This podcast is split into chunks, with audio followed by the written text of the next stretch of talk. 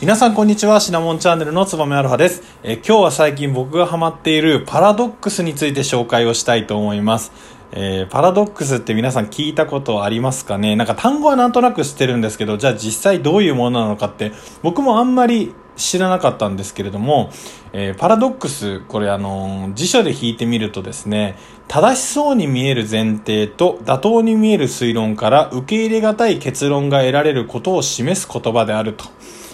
いや、この言葉がもうパラドックスですよね。パラドックス調べたらもうそれでパラドックスに陥っちゃうんじゃないかっていうくらい、まあ分かりにくいんですけれども、ちょっと今回は、まあいくつかですね、例を出しながら、パラドックスって何ぞや、ちょっと混乱するところが楽しいっていうのを皆さんと共感できればというふうに思っています。で、一番有名なパラドックス、ご存知ですかね。あの、私は嘘つきであるっていう発言のパラドックスなんですね。まあ、ただ普通にまあ、私は嘘つきであるっていう、まあ、単純に、あ、そういう告白なんですねっていうような発言に思えるんですけれども、よくよく考えるとこの発言って矛盾してるんですね。まあ、というのも、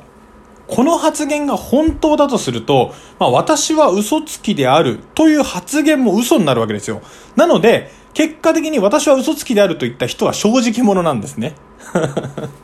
わかるかな、この感じ。で、逆にですね、本当に私は正直者ですっていう風になると、正直者ですっていう人が私は嘘つきであるっていう発言をすると、嘘つきになるんですよね。これなんで、あの、仮定と結論が矛盾しちゃうんですよね。わかるかな、このなんかすごいワクワクする感じ。どうなんだろうな。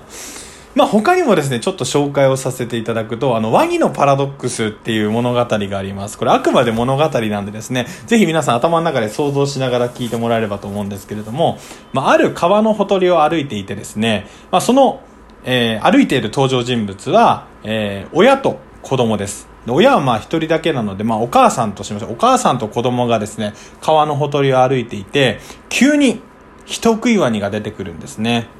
で、えー、お母さんと歩いている子供をさらって人質に取ります。本当だったらワニはすぐ人間食べるのかなというふうに思うんですけれども、まあそこはご愛嬌でですね、まあ登場人物お母さんと子供とワニで歩いていたら子供がワニにさらわれて人質を取られてしまったと。で、ワニはこう言うんですね、お母さんに。俺様はこの後とあることを実行すると。それを言い当てたら、この子供は食べずに返してやろう。ただし、間違えたらこの子供は食べるっていうふうに宣言をするんですね。お母さんはもう焦りますよね。もう何としてでも食べられないような回答をしないとと。で、お母さんはこう答えます。ワニさんと、あなたは私の子供を食べるんでしょ。で、これワニが子供を食べることを実行しようとしているのであればですよ。俺様はこの後とあることを実行するという宣言通りに子供を食べないといけないんですね。ただ、お母さんはあなたは私の子供を食べるんでしょうっていう予想が正解してしまったがために子供を食べてはならないということになりますね。あれと。で、ワニは食べちゃいけないんだけど食べなきゃいけないのっていうふうに混乱するはずです。ワニは。子供を片手に。で、逆にですね、ワニがいや、さらったはいいものの、俺子供絶対食べないと、心の中で決めてたとします。で、お母さんが、あなたは私の子供を食べるんでしょって言ったら、まあお母さんの正解は不正解になるんですよね。で、そうすると結果として、お母さんの回答は間違えていたんで、この子供食べてよくなっちゃうんですよね。子供食べなきゃいけないんですよ。で、子供を食べないと決めてるから食べちゃダメなんだけど、え、これ食べなきゃいけないのってことで、ワニさん混乱しますよね。これど う, どうなってもなんか難しい。延々とこう考えてるのがすげえ気持ち悪いなというふうに思います。思いますというか、これ結局答えがあるわけじゃないので、なんかこう、あ、読んでて面白いなっていうふうに思います。で、あと最後に紹介するのが、満場一致のパラドックスっていう、えー、まあ、えー、なんていうんですかね、パラドックスの例なんですけれども、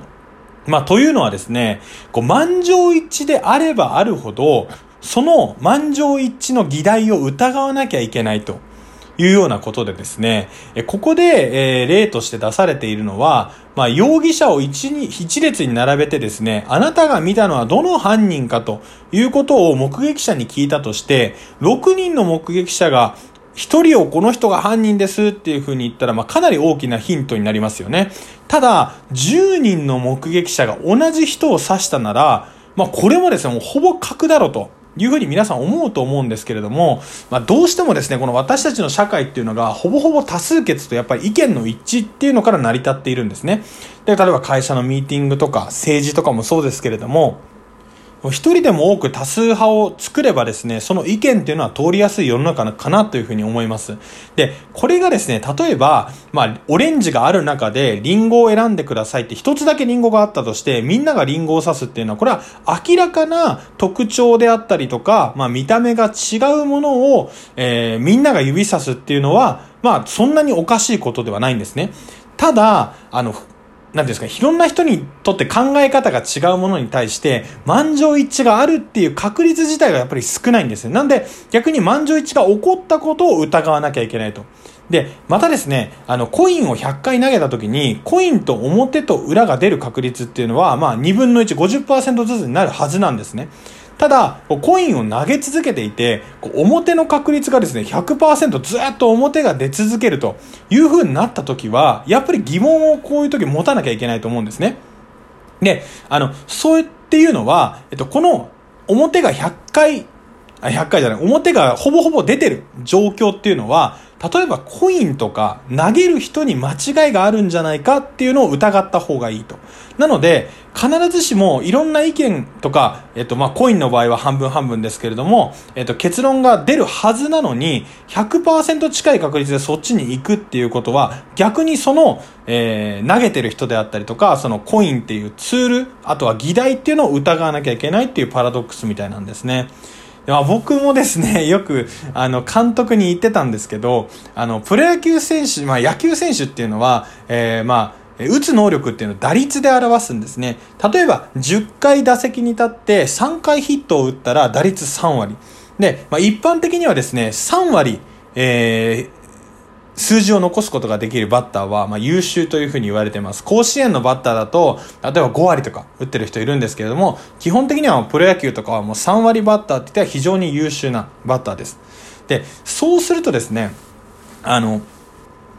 確率論からいくと、例えばさんわりバッターがななかい、まあ、じゅっかい打席に立ってさんかいまあヒットを打つことができるんですね。今までの確率で言ったら。なので、えー、まあ、この打率が変わらなければですね、打たなければ打たないほど次の打席打つ確率っていうのは上がるはずなんですね。例えばじゅっかい打ってさんかいヒットを打つ人がいっかい、まあえー、とゴロになってしまいましたと。で、その次は、えー、ときゅうかい中さんかいはヒットを打つ確率があると。で、これはそのさんわりからさんわりさんぶさんりに打率が上がってるんですね。でもっと言うとですね、じゃあ、えー、じゅっかい経ってごかいは凡打してしまいましたと。